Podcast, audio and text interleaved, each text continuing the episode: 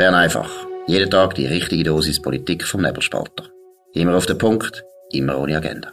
Der Podcast wird gesponsert von Swiss Life, ihrer Partnerin für ein selbstbestimmtes Leben. Ja, das ist die Ausgabe vom 21. April 2022. Peter Morf und Markus Somm. Peter, es ist immer noch eine relativ ruhige Woche in Bern, aber Gewerkschaften, die ruhen nicht. Was haben Gewerkschaften für Forderungen aufgestellt, die wir gerne würden diskutieren da? Jawohl, sie haben angesichts von der anziehenden Teuerung und vom sich abzeichnenden Prämienschock äh, in der Krankenkasse äh, haben sie ihre üblichen, ich muss wirklich sagen, ihre üblichen Forderungen gestellt unter dem Stichwort äh, generelle Lohnerhöhungen etc. Also der generelle Überblick, es ist quasi äh, alter Wein in neuen Schläuchen, es ist immer das Gleiche, sie sind nicht sehr einfallsreich. Also das Hauptthema ist generelle Lohnerhöhungen, äh, ein Mindestlohn, ob schon man darüber abgestimmt hat und das verworfen hat und entsprechend ihrer Volksinitiative Prämienverbilligungen, Krankenkassen, dass niemand mehr als 10% vom Lohn muss zahlen. So kann man Probleme nicht lösen. Hast du, das Gefühl, hast du das Gefühl, dass sie da durchdringen? Fühlen sich da die Arbeitgeber angesprochen? Oder wie würdest du die allgemeine Lage, wie soll ich sagen, politische Lage äh, einschätzen? Ich glaube nicht, dass sie da damit durchdringen. Äh, die Arbeitgeber werden durchaus zu Recht darauf pochen, dass man, dass man Lohnerhöhungen gemäss der Situation vom einzelnen Unternehmen äh, macht und mit dem Mindestlohn, da verlangen sie 4000 Franken pro Monat mal 13, äh, da glaube ich nicht, dass sie, dass sie eine Chance werden haben, zumal man das eben in der Volksabstimmung abgelehnt hat. Schwieriger zu beurteilen ist die Forderung nach mehr Prämienverbilligungen für Krankenkassen. Dort wird es eine Volksabstimmung geben darüber, aber ich denke auch nicht, dass sie da werden Chance haben mit diesen 10%. Gut, jetzt, könnte man sagen, gut, Inflation hat überall angezogen, in der Schweiz zwar noch nicht wahnsinnig stark, aber das wird sicher ein Argument sein von den äh, Arbeitnehmerorganisationen. Wie ist es für die Arbeitgeber? Würdest du sagen, die Situation ist so, dass jener sagen, ja, jetzt auf keinen Fall Lohnerhöhungen, weil das bringen wir gar nie mehr weg, oder wie schätzt du ihre Seite ein? Aber das hängt stark von, von der individuellen Situation vom einzelnen Unternehmen ab. Und dazu kommt noch, dass man jetzt ja eher von der Abschwächung von der Konjunktur ausgeht. Und, und dann ist das möglicherweise schon eher der falsche Zeitpunkt, um da massive Lohnerhöhungen zu fordern. Und, und Arbeitgeber werden da sehr zurückhaltend sein, wie ich die Situation einschätze. Das glaube ich auch. Eben vor allem, dunkt es mir so, Inflationszeiten ist ja das eigentlich wie der Dammbruch. Wenn man dann anfängt, die Löhne generell erhöhen, dann tut man eigentlich die Inflation so richtig verstetigen. Ja, dann setzt man die, die klassische Lohnpreisspirale in Gang, wo dann schwierig ist, rauszukommen. Viel wichtiger wäre, dass, dass man da, äh, dass man Zinsen erhöht, oder? Um die Inflation zu bekämpfen. Im Moment ist sie noch sehr niedrig. Die Zinsen sind viel zu niedrig da müssen wir wenn schon etwas machen. Jetzt hast du vorher gesagt, das ist nicht sehr einfallsreich. Der teile den Eindruck, aber wenn du jetzt müsstest Gewerkschaften vertreten, was würdest du sagen, was wären die intelligente Forderungen, die die Gewerkschaften jetzt könnten stellen? also wir wollen sie ja nicht beraten. wir wollen sie ja nicht unnötig beraten. Obwohl muss ich Gewerkschaften nicht vertreten. Äh, einfach aus ökonomischer Optik, man kann über Lohnerhöhungen reden, aber nicht generell. Also nicht das Unternehmen, wo, wo wirklich knappe Margen hat, dort, dort können Lohnerhöhungen können das Knick brechen und, und andere können grosszügig sein. Und, und als Gewerkschafter würde ich, würde ich das ein bisschen in den Vordergrund nehmen. Das würde auch, auch Glaubwürdigkeit erhöhen, dass man bereit ist, eben auf die unterschiedlichen Situationen Rücksicht zu nehmen. Und man könnte ja zum Beispiel als Gewerkschaften einmal sagen, ja, steigende Energiepreise sind eigentlich nicht im Interesse von unseren Mitgliedern. Jetzt wollen wir für Deckel Gaskraftwerke oder wir wollen endlich Atomkraftwerke, dass die Energiepreise irgendwo nicht ins, ins Unermessliche steigen. Ja, das ist dann noch, noch ein weiterer Widerspruch in dieser, in dieser Politik. Wir wollen die Energiewende und möchten die möglichst über, über die CO2-Preise äh, bewerkstelligen. Das heisst, dass die Strompreise steigen und, und dort, dort wird es dann widersprüchlich in sich selber. Also, wir haben Frau Sommaruga gehört, die ein Interview gefordert hat, dass der, der Bund den entsprechenden Individuum muss unter die Arme greifen wenn, wenn die Energie zu teuer wird. Das ist der die totale Widersprüchlichkeit. Wobei es ist ein bisschen ähnlich wie die Gesundheitspolitik, oder? Wo man eben äh, als Linke eigentlich viele Reformen äh, verhindert hat, wo hätte, hätte Kostensenkungen gebracht, weil man mehr Wettbewerb reingebracht hat ins System und weil es dann halt gleich äh, teurer wird und die Leute finden, das ist ein bisschen zu teuer, tut dann einfach der Staat Prämien verbilligen. Also es ist eigentlich genau die gleiche widersprüchliche, meiner Meinung nach, auch dumme Politik, die man da äh, propagiert. Ja, es ist eine reine Symptomtherapie, das ist ja so, ja. Und, und gerade die Initiative da vom, von der Linken betreffend Prämienverbilligung, beziehungsweise nicht mehr, mehr als 10 Prozent, das geht gar nicht auf die Ursachen von diesen steigenden Kosten im Gesundheitswesen ein. Das ist eine pure Symptomtherapie, so kann man das Problem nie lösen. Absolut. Jetzt was auch noch wichtig ist, oder die Woche passiert ist, die Vernehmlassung ist äh, beendet zu den äh, Folgen, wo das für unser Steuersystem hat, dass die OECD jetzt auch in der Schweiz uns Mindeststeuern für die Unternehmen vorschreiben. Da hat jetzt das Finanzdepartement eine Vernehmlassung gemacht, auch bei den Kantonen und anderen interessierten Kreisen. Was sind dort die wichtigsten Erkenntnisse? Also der, äh, der wichtigste Streitpunkt ist der, wenn die zusätzliche Steuereinnahmen sollen zufließen.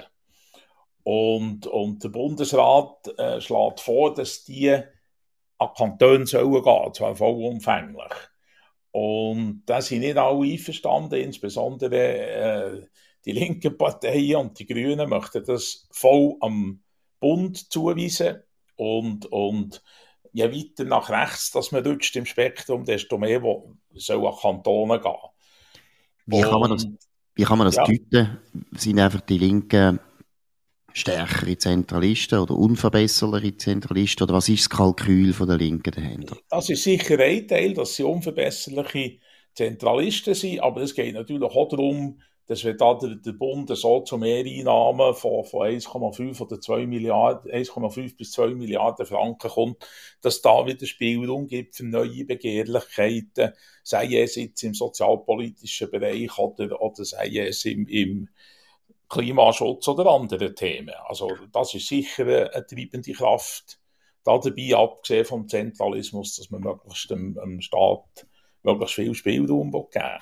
Und was, was natürlich auch gilt, ist, dass im Bund der Einfluss von der Linken eigentlich stärker ist, oder? Dass, dass in den Kantonen, äh, kommt ein bisschen auf Kantone drauf an, logischerweise, aber da gibt es eben wirklich noch klar bürgerlich dominierte Kantone. Und im Bund hat zwar die SP nicht Mehrheit, aber sie verhalten sich ein bisschen so und hat wirklich einen überdurchschnittlichen Einfluss, sowohl in der Verwaltung als auch im Parlament, da muss man einfach sagen das, denke mir, ist wahrscheinlich auch noch das Kalkül dahinter, dass man einfach weiss, das Geld, das der Bund hat, da haben wir mehr zu sagen, was mit dem Geld denn passiert. Ja, das ist zweifellos so, ja. Und, und das ist richtig, was du sagst, wegen der unterschiedlichen Lage der Kantone. Dort, wo, wo Kantone links-grün sind, dort äh, hätten sie durchaus, äh, würde sie jedem, jedem Gusto laufen, in den anderen Kantonen halt nicht, oder? Das, glaube ich, spielt eine Rolle, ja. Gut, grundsätzlich. Vielleicht noch eine Bemerkung ja. zu, dem, zu dieser Thematik. Oder? Es, es ist schon ein Thema zum, zum Stichwort Steuerwettbewerb. Oder? Und, und äh, mit der OECD-Regelung würde der Steuerwettbewerb zwischen den Ländern beeinträchtigen bis eliminieren. Und das ist an sich vollständig falsch. Oder? Steuerwettbewerb sorgt ja dafür, dass die Steuern eher, eher tief bleiben. Da ist die Schweiz ein wunderbares Beispiel dafür mit den mit, der Steu mit dem Steuerwettbewerb zwischen den Kantonen. Und, und da ist für die, für die Linke des Teufels. Oder? Und es ist natürlich eben, das ist ja wahrscheinlich, also ich sage, das ist der grösste Ärgernis an dieser OECD-Mindeststeuer ist nämlich genau das, oder? dass sie eigentlich eben erstens den Steuerwettbewerb natürlich kaputt machen weltweit, weil die OECD ist extrem einflussreich aber zweitens eben, dass sie eigentlich auch unser föderalistisches System völlig unterlaufen und zerstören, weil früher war es so gewesen, Unternehmenssteuern, das ist auch etwas, wo Kantone entschieden haben, was sie für, was sie für Tarif da haben. Wir haben über das demokratisch abgestimmt. Und die OECD zwingt uns jetzt erstens, unsere Demokratie über den Haufen zu werfen, zweitens den Föderalismus abzuschaffen und dass dann die Linken zu allem dem Elend auch noch findet, ja gut, jetzt tun wir auch noch innerhalb in der Schweiz auch noch praktisch den Wettbewerb absprechen und dann, äh, dann alles an den Bund zuschaufeln, ist eigentlich schon, eigentlich, ja, ist es ein, ein, ein dreifaches Ärgernis. Ja, das ist das, Kartell der Hochsteuerländer, was sich da durchsetzt und auf die Kleinen nicht, nicht die geringste Rücksicht nimmt. Oder? Was ich schon komisch finde, was jetzt auch bei den Linken sagen, oder? Also, meine, letztlich, wenn sie an ihre Leute denken und vergleichen, Steuerbelastung, die wir haben, ich rede jetzt nicht nur von der Unternehmenssteuer, aber das ist ein wichtiger Punkt, aber sie sollten ja eigentlich auch mal eigentlich können zugeben, ja, der Steuerwettbewerb, wenn man es weltweit anschaut, äh, so des Teufels ist es nicht.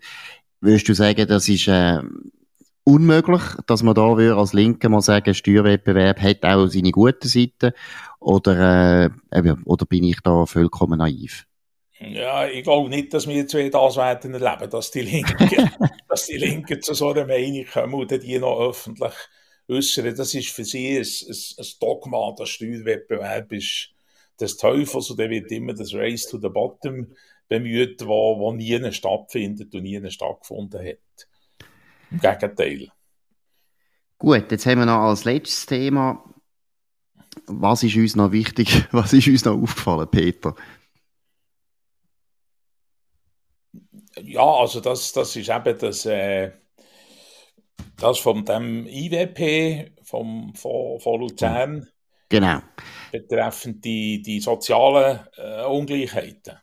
Genau, das müssen wir vielleicht wirklich mal ein bisschen ankündigen. Das Institut für Schweizer Wirtschaftspolitik, das ist ein, ein neues Institut an der Universität Luzern äh, unter der Leitung vom Ökonomieprofessor Christoph Schaltegger, übrigens auch ein Professor, wo eben sehr sich befasst mit Steuer- und Finanzpolitik, nicht zuletzt deswegen, weil er früher noch mal im Finanzdepartement geschafft hat. Ich glaube noch unter Kasper Villiger. Hast du kennt noch damals, als er in der, in der, im Finanzdepartement war? Nein, den habe ich noch nicht direkt kennt. Die habe ich erst später lernen kennen, aber das ist, äh, äh, scheint mir sehr ein guter Mann zu sein, der sehr viel von Finanzpolitik versteht. Absolut. Und er hat jetzt mit dem Institut, äh, meiner Meinung nach, eine sehr äh, gute und wichtige Innovation gemacht. Das ist so eine Ungleichheitsdatenbank über die Schweiz, wo man kann genau schauen kann, erstens, äh, wie ist die Verteilung vom Einkommen, also zum Beispiel, äh, wie viel Anteil am Gesamteinkommen haben die Top 5% von denen, wo, wo, also von der ganz Reichen wie viel, wie viel Anteil haben sie am ganzen Einkommen? Das ist ein wichtiger Punkt. Und sie haben, um die Datenbank zugänglich zu machen, haben sie auf dem Internet jetzt eine sehr gute äh, Webseite gemacht, wo man sehr, sehr einfach das kann herausfinden, wo man also auch zum Beispiel kann schauen von Kanton zu Kanton, wie die Verhältnisse aussehen. Dann kann man aber auch schauen, wie die Wirkung ist von der Steuerpolitik. Und da ist ja, haben wir jetzt gerade vorher besprochen, die Steuerpolitik ist ja von Kanton zu Kanton unterschiedlich. Und da sieht man auch, über Zeit hinweg, das ist vielleicht noch die dritte wichtige Neuerung, kann man dann eben untersuchen, wie sich das entwickelt hat. Man kann zum Beispiel schauen, ja, wie viel tut jetzt der Kanton Glarus umverteilen von diesen, von diesen höheren Einkommen, die sie einnehmen. Und man kann es dann vergleichen mit, äh, mit dem Kanton Jura, wo, also ich jetzt mal vermuten, die Umverteilung viel grösser ist. Also es ist eine sehr äh, gute Innovation, die man unbedingt muss, äh, mal anschauen, wenn man sich interessiert für soziale Ungleichheit. Jetzt, was ganz wichtig ist, wenn man jetzt so ein bisschen fragt, ja, was findet man denn da vor allem raus, dann finde ich grundsätzlich ein wichtiges Thema ist, soziale Ungleichheit in der Schweiz hat sich fast nicht verändert in den letzten 100 Jahren. Also seit 1917 haben sie Zahlenreihen, wo man anschauen kann. Und dann kann man schauen, dass eigentlich die, die Reichsten haben immer etwa einen gleichen Anteil gehabt am Gesamteinkommen in der Schweiz. Das ist etwa so um die 10 Prozent, schwankt ein bisschen, ist von den Kantonen her sehr unterschiedlich. Also wenn man die einzelnen Kantone anschaut, sieht man da ganz andere Spannweiten. Aber wenn man die Schweiz anschaut, dann muss man sagen, seit gut fast 100 Jahren tut sich das fast nicht verändern. Und das ist insofern sehr, sehr überraschend auch, weil seit 1917 hat man ja eigentlich sehr viel geändert politisch. Man hat Steuern erhöht, man hat viel mehr umverteilt und die Wirkung, die man eigentlich hätte erzielen ist in dem Sinn ausgeblieben. Ja, das ist absolut so. Und, und es ist sehr wichtig, dass man so ein Instrument hat, weil häufig hört man, hört man immer wieder die Aussage von der Sherry, die aufgeht, ungebremst. Und das, die Aussage wird selten widersprochen, gerade in den elektronischen Medien nicht.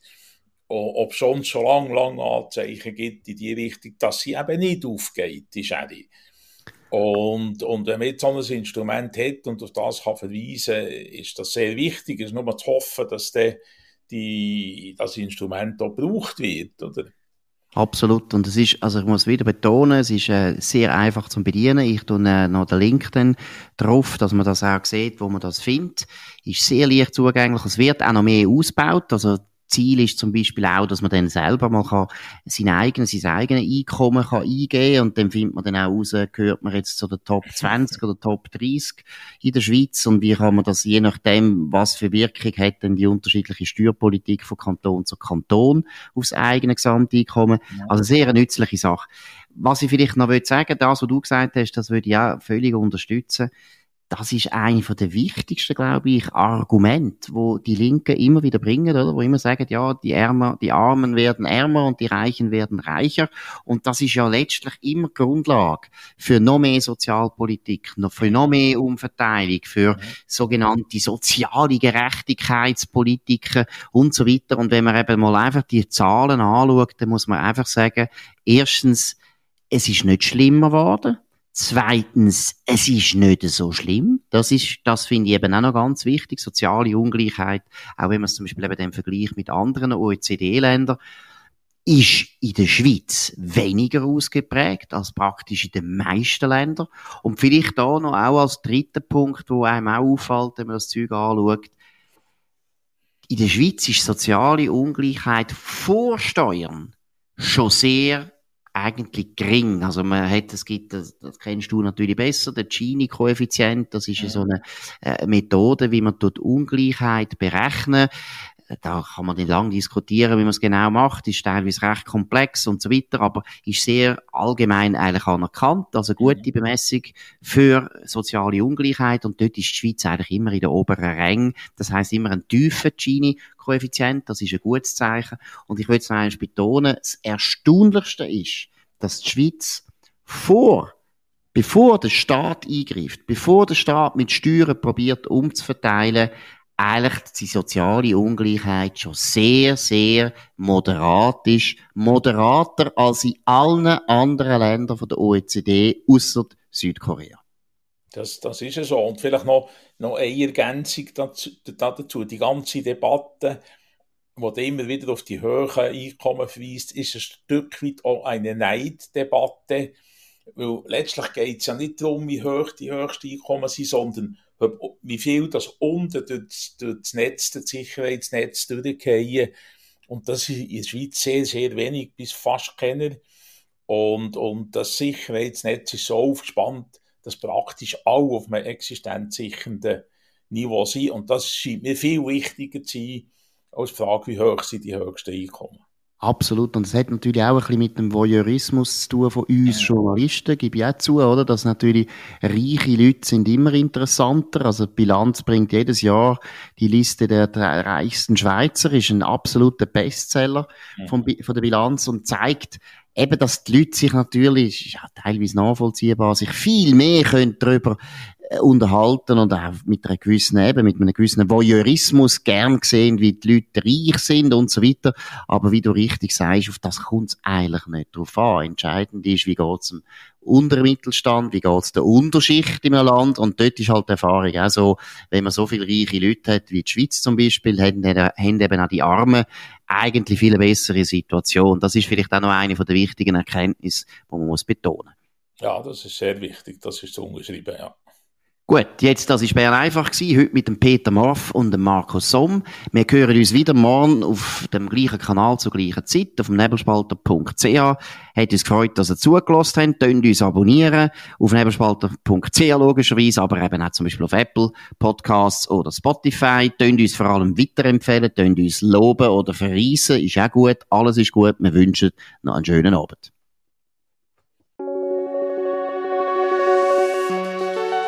Das war Bern einfach, immer auf den Punkt, immer ohne Agenda. Gesponsert von Swiss Life, ihrer Partnerin für ein selbstbestimmtes Leben.